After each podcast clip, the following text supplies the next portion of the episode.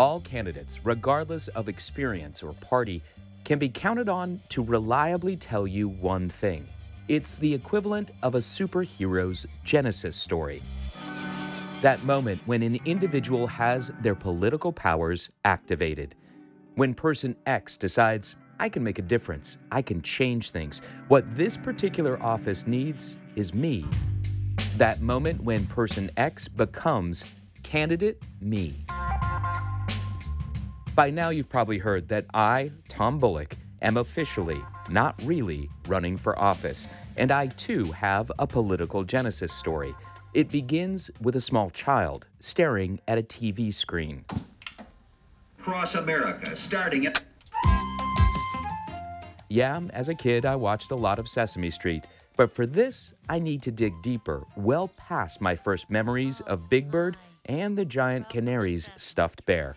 Radar and I are having a timeout. My political backstory begins on the night of November 4th, 1980, my very first memory of television. It was well past my bedtime, but as the youngest member of a family of news junkies, I begged to stay up, and my parents obliged, just long enough for me to hear this. Well, the time has come. You've seen the map. We've looked at the figures, and NBC News now makes its projection for the presidency. Reagan is our projected winner. Ronald Wilson Reagan of California, a sports announcer, a film actor, a governor of California, is our projected winner at 8:15 Eastern Standard Time on this election. Behind the anchor's desk was a huge map of America, pretty standard stuff now. And just like now, each state would be colored in when it was won by either the Democrat Jimmy Carter or the Republican Ronald Reagan. But the colors back then were different. Yes, still red and blue, but still different. Here's why. We will be coloring in those on the map now in blue for Reagan, or light gray, black and white. You catch that? Not the black and white bit, though that is pretty funny. In 1980, the Republicans were the blue team, the Democrats were red. It wasn't until the 2000 election that America's political color palette flipped. Yes, the same election that brought us hanging chads also set in stone the hues we use now to define politicians, parties, and more and more frequently, each other. This episode, we focus on folks trying to do some political redecorating, changing the party hue of a city or a state. And yes, with what's happened in Raleigh this week, we'll talk one of the oldest political tricks in the book. My party cheated to win elections for years. Now, that said, the other side is cheating way worse than we ever did. This is Candidate Me.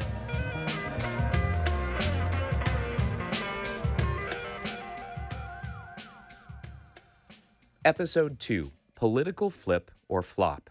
All successful campaigns love to say their candidate won because they were the right person with the right message at the right time. And for some, this is true.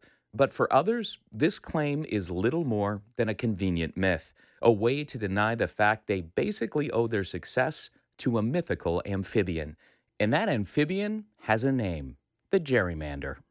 We launched this podcast and my pretend run for Charlotte Mayor with a promise we'd show you not just the behind the scenes stuff that happens with campaigns, but also the shenanigans. And gerrymandering easily rises to the top of the shenanigans list.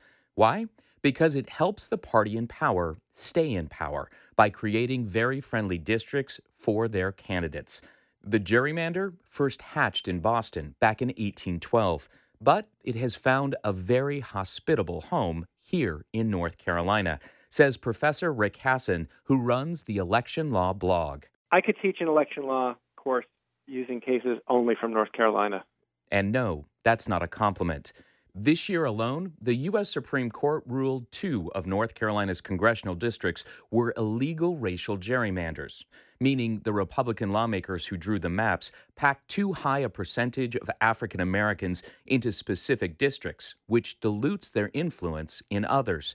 Perhaps sensing this was coming, lawmakers quickly redrew those maps just after the original lower court's decision on the case came down. The process took less than two weeks to complete, and it was done months before the High Court's ruling was issued. Then, on June 5th, the U.S. Supreme Court found 28 state legislative districts are also illegal racial gerrymanders. They ordered the political maps for state House and Senate seats be redrawn. So, did lawmakers again jump into action? Not visibly. But that changed this week. Committee will come to order. When the Select Joint Committee on Redistricting finally met. As you are aware, the General Assembly will be redrawing legislative districts this year to comply with a court order. Said Representative David Lewis, co chair of the committee. But he quickly added As we await further guidance from the court on how to proceed and how this process should be conducted, we wanted to convene today's meeting for organizational and informational purposes. Translation In nearly two months, no real work had been done, at least not by the Republican leaders of the General Assembly. The only new redistricting maps available for the public to see this day were drawn by the advocacy group Common Cause. And that announcement came with this caveat from Lewis. In full disclosure, that organization is currently involved as plaintiffs in litigation that has been filed against the General Assembly.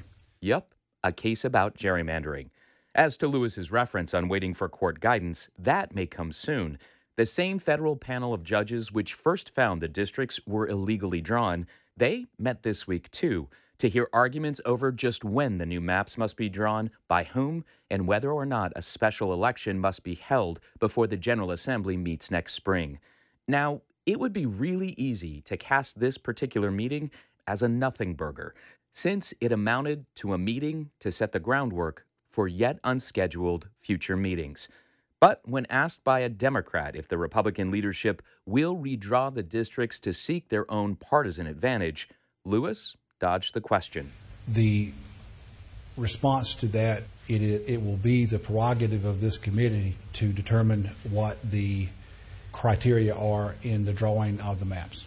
Still, it seems clear that gaining a partisan advantage is what the Republicans controlling this process are looking to do. Thanks to a question from Senator Terry Van Duyn, we now know the man who helped guide the hands that drew the maps struck down by the U.S. Supreme Court, he's coming back. That was Tom Hofeller. Will he be involved in this process again? Yes. Tom Hofeller is based in Virginia, but he's become the top GOP map making consultant across the country. A genius, evil or otherwise, depending on your point of view. Hofeller combines big data and redistricting to gain the biggest partisan advantage possible, employing techniques like efficiency gap calculations, a way to figure out how a political party can gain a majority of seats, even if they garner a minority of votes. Besides his work here, Hofeller and his team provided technical support to the Republican controlled Wisconsin legislature when they last drew their districts. The U.S. Supreme Court will decide if that map breaks the law in its next session. Now, gerrymandering for partisan political gain is currently legal, though there are some exceptions, and both Democrats and Republicans are guilty of doing it. If the practice doesn't make you angry, you're not paying attention. That is the argument made by this man. I'm Jeff Jackson. I'm the state senator for District 37, which is a big piece of Mecklenburg County. He is a Democrat, representing a district drawn by Republicans to be a safe Democratic seat. Now, why would they do this? The answer is simple. If you pack enough Democrats in a single safe district, you can actually create a larger number of safe Republican seats in surrounding areas. So, gerrymandering, it can fairly be said, has made Senator Jeff Jackson basically invincible come Election Day. And that, he says in a video on gerrymandering, is the problem. Here's how bad it's gotten in North Carolina. Out of 170 state legislators, 90% of us are essentially invulnerable in a general election. 90% of us have no real chance of losing to a member of the other party. We could endorse our opponents. We could participate in television debates with sock puppets and still win. Making the vast majority of your politicians invincible doesn't produce better politicians. It produces a group of people who don't need to listen to you and don't need to learn from you. His examples are extreme, but his point is right. But wait, Jackson says, it gets worse. Because safe seats mean the real election comes not in November, but in the primaries, which means the small percentage of voters who actually vote in primaries have the most electoral sway. Well, in North Carolina, 10% of the state votes in a Republican primary. And because Republicans are in charge right now, that means that that 10%, those folks on the furthest edge of the right edge, are now the legislative filter for the entire state. His numbers, by the way, are generally right, though there are some exceptions. And currently, Republicans don't just control the state legislature, they hold supermajorities in both the House and Senate. This means if GOP lawmakers vote in a bloc, they can not only pass any bill they want, they can also override any veto from Democratic Governor Roy Cooper. Thus, they ultimately control which bills become law. But right now, with court ordered redistricting underway, Jackson sees a real opportunity, maybe not to fully flip the North Carolina House or Senate from red to blue, but an opportunity to flip just enough seats in one of the chambers to break that all important supermajority. Now, you talk about this as completely changing politics. Really, what that would do, though, is just allow vetoes to suddenly stand, which can be a powerful act, but it doesn't necessarily mean governing. It just means being able to stop bills that Democrats, your party, don't like. Is that enough to basically do what you're describing as flipping Republican control of the General Assembly? Well, unlocking the veto does two big things, and one of them you correctly identified. So, the first thing you do is you get to say no to everything that you just staunchly disagree with, which means, for instance, no more HB2s, no more assaulting the judiciary in any number of ways. All of that comes to an immediate stop, which is reason enough for people on my side of the aisle to be really excited. But the other thing that it does, in a more affirmative sense, is it gives you negotiating leverage on things like tax policy because they're going to try and pass more tax bills that redistribute wealth from the bottom to the top. It gives you enormous negotiating leverage on the budget. If you need the governor's signature on the budget, guess what happens to teacher pay? It goes up. Guess what happens to early childhood education? Pre K slots, they go up. That's an affirmative use of a veto. And the number of flip seats needed to, as Jackson says, unleash the power of the veto, it's pretty small. But that doesn't mean it will be easy. It's uh, three seats to win in the House to break the supermajority and six in the Senate. So, on the face of it, it looks like the House is closer. But the House, because they've done better in picking up seats in the last few cycles, they've got to play defense on more seats than we do in the Senate. So, really, the House probably has 10 or 12 seats in play. And the, the Senate, we can really devote all of our resources to offense. So, we kind of have fewer seats in that way. But those seats are harder to get because of the way the districts are drawn. And then the North Carolina Senate, if you just simply look at the map, it is heavily favoring rural areas where you tend to find stronger Republican support. Yeah, that's absolutely true. So if you look at all of these state Senate races, we voted about 50 50, but it's a 35 to 15 split. Republican Democrat, just to give people some sense of how the map has been drawn and how skewed it is. Eh, so let's clarify that. You mean Democrats received about the same number of votes as Republicans in the North Carolina Senate, but they control 20 fewer seats. Is that right? That's correct. So, what are the seats that you see as being potential flip targets for Democrats in the 2018 election or a special election if it comes sooner? So the redistricting, even though the same guys who drew the last map are going to draw the new map, they've got they're going to have some tighter constraints on them. They're not going to be able to cheat quite as bad, although they'll still be able to cheat. So we're going to have competitive districts where we don't right now. So right now Mecklenburg has two Republican uh, state senate districts.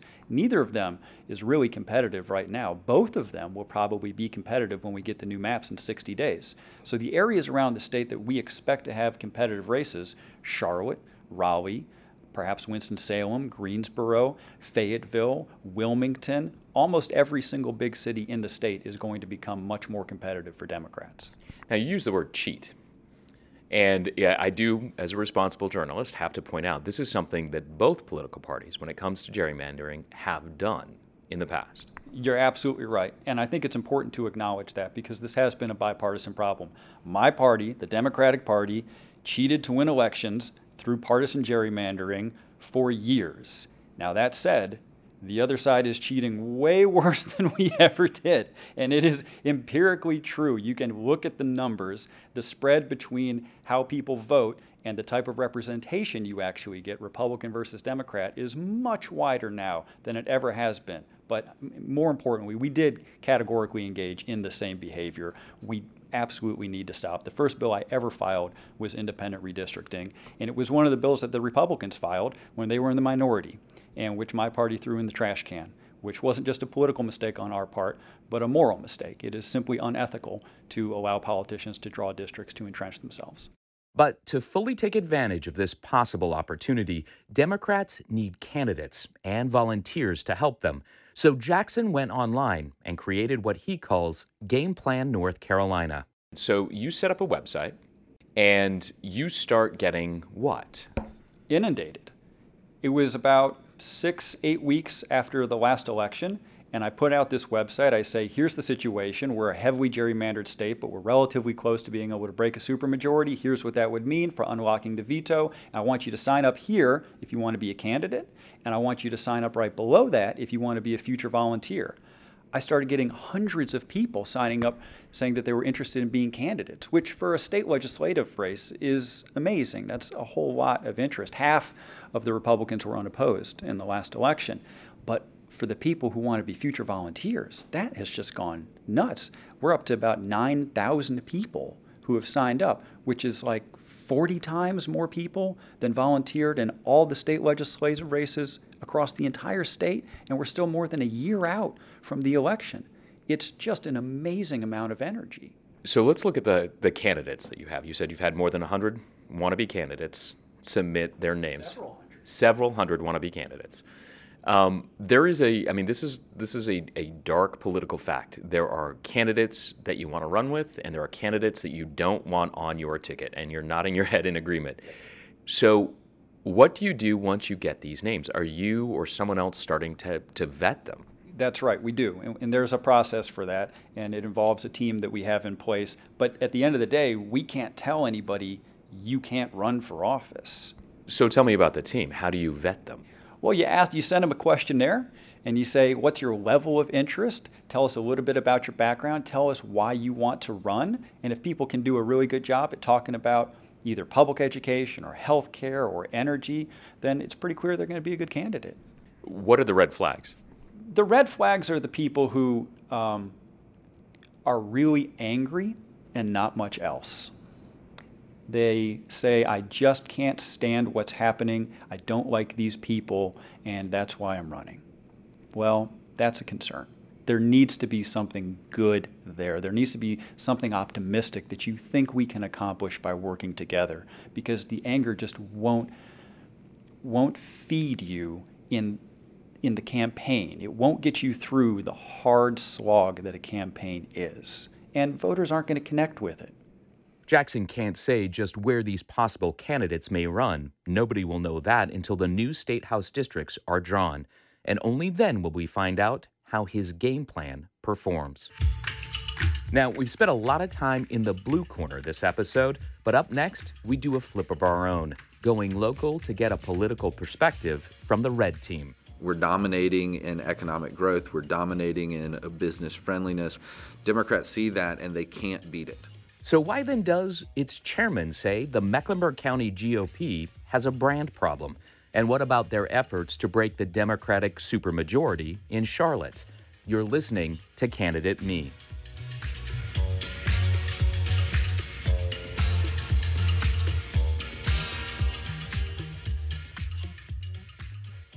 In late March, Chris Turner was elected chair of the Mecklenburg County Republican Party.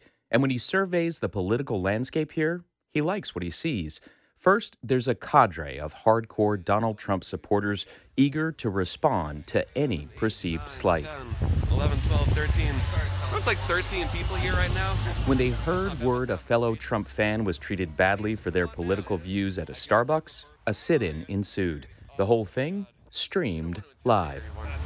I'm going to take up the rear because I got this. And Chris Turner says the Trump administration took notice. I email once a week with the White House Political Activities uh, Group. We talk. They are signed up for our newsletter.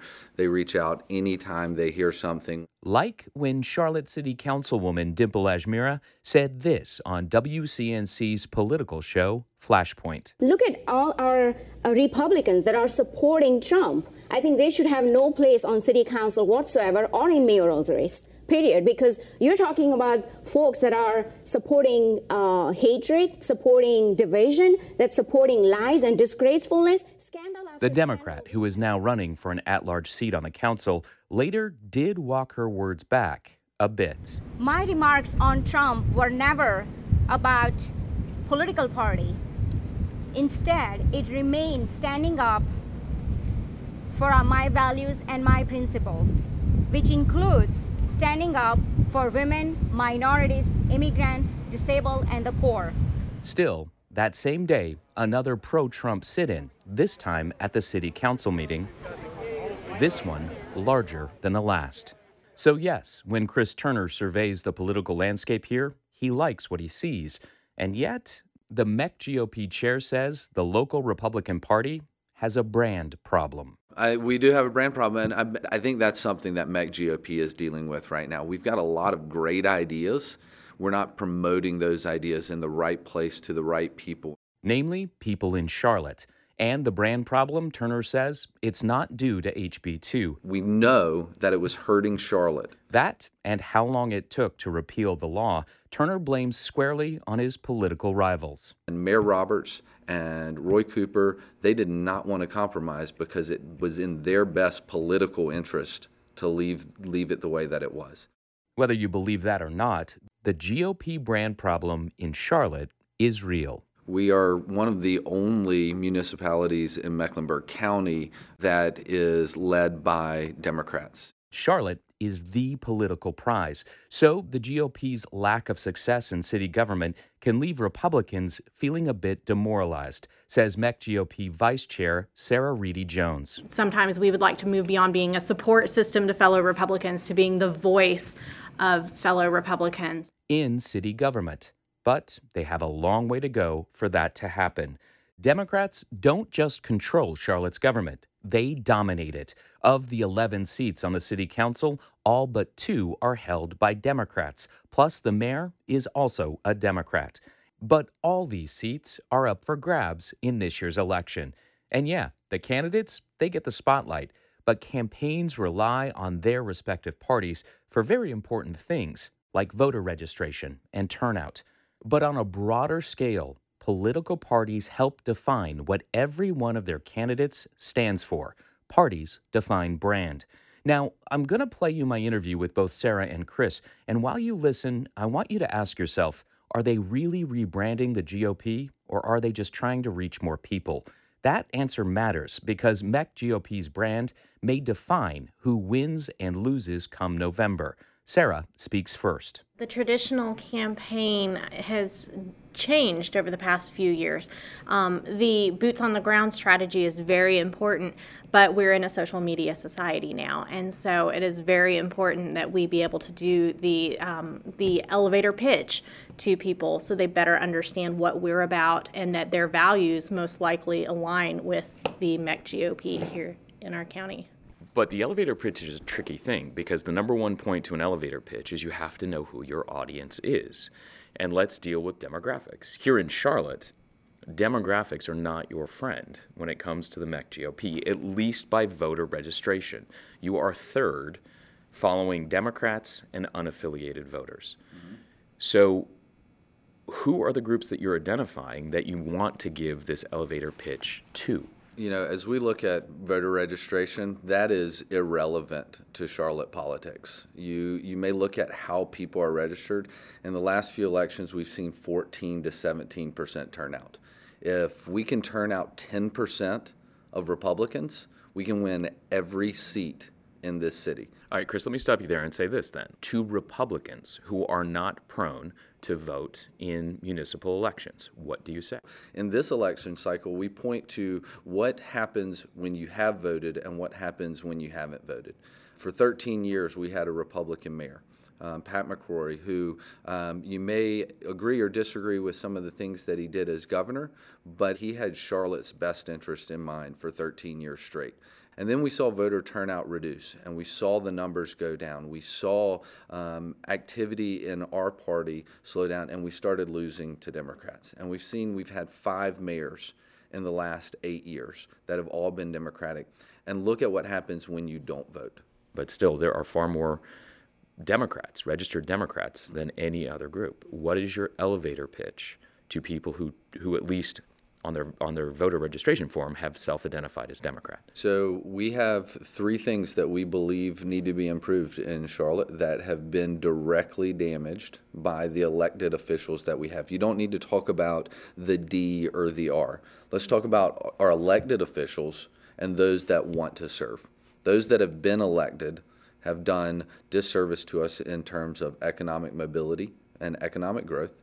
They have done a disservice to us when it comes to public safety and infrastructure, and they've done a disservice to us as part of our brand as Charlotte, USA. So that's what our elected officials have done for us over the last eight years. But you bring up Pat McCrory's term as mayor. 13 years is significant. Mm-hmm. I mean, economic mobility is not the kind of thing that just pops up with a certain mayor.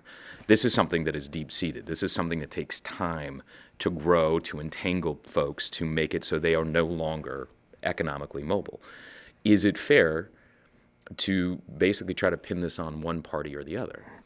Um, so, eight years is a long time. Um, and I think the important thing that Republicans continue to offer is that we do not spend your tax dollars on things that are not part of local government's responsibility. And while we may have seen a trend starting for economic mobility, it has been tremendously um, magnified since the uh, the recession.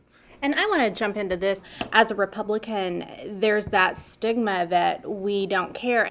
Republican Party espouses the values of um, economic freedoms that can bring people out of, of this. And we do see that there are wonderful things going on that are not within government control.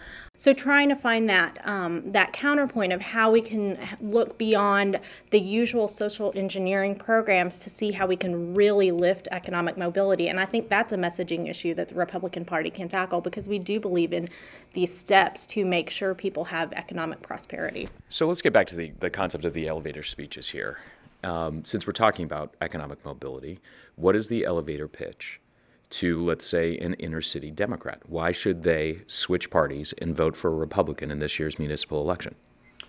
You know, so we believe that the platform of economic growth, safety and infrastructure, and rebuilding a brand is the message for everyone in Charlotte. We believe that to an inner city Democrat, we can say that we want to bring community policing to your neighborhood. We support CMPD. We know that the police are not sitting there just protecting themselves. But, Chris, what you're also talking about here are long held tenets of the Republican Party safety, building the economy, jobs. These are things that Republicans have run on for decades and decades. This is not new ground. So, what is the branding issue? Why do you think that message is not penetrating here in Charlotte? So, you know, we the largest growing population in Charlotte are millennials. Um, they're they're not from Charlotte, and so this message that has been consistently delivered in other parts of the county where people have been here longer is not being delivered to those folks that are moving here. Sure.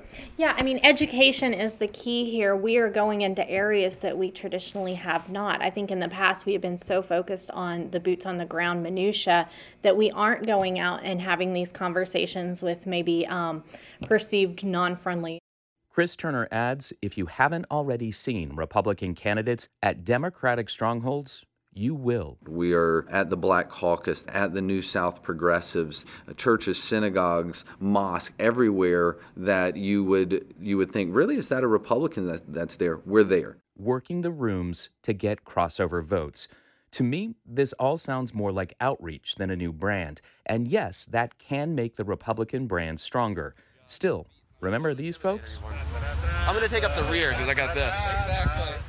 The Donald Trump supporters who held the sit ins, they may be the real key to Republican chances in Charlotte. And Chris Turner states they are not necessarily devoted to the GOP. They may see themselves as Trump supporters and nothing else.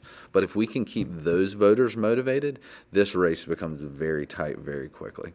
So watch to see which direction Turner's Meck GOP brand reboot goes. Does he steer the party to the middle to court Charlotte's moderates? Or does he make a sharp right turn towards Trump country? Because doing both, that is tricky.